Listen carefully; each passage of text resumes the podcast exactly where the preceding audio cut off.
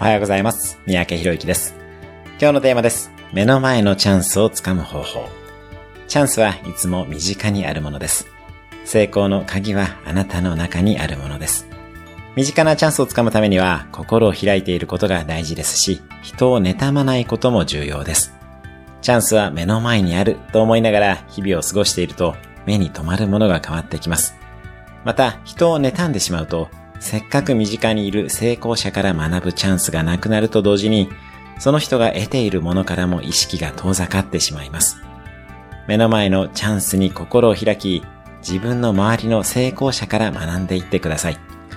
目の前の宝を仲間と共に手に入れましょう。今日のおすすめアクションです。あなたの周りの成功者の名前を5人挙げる。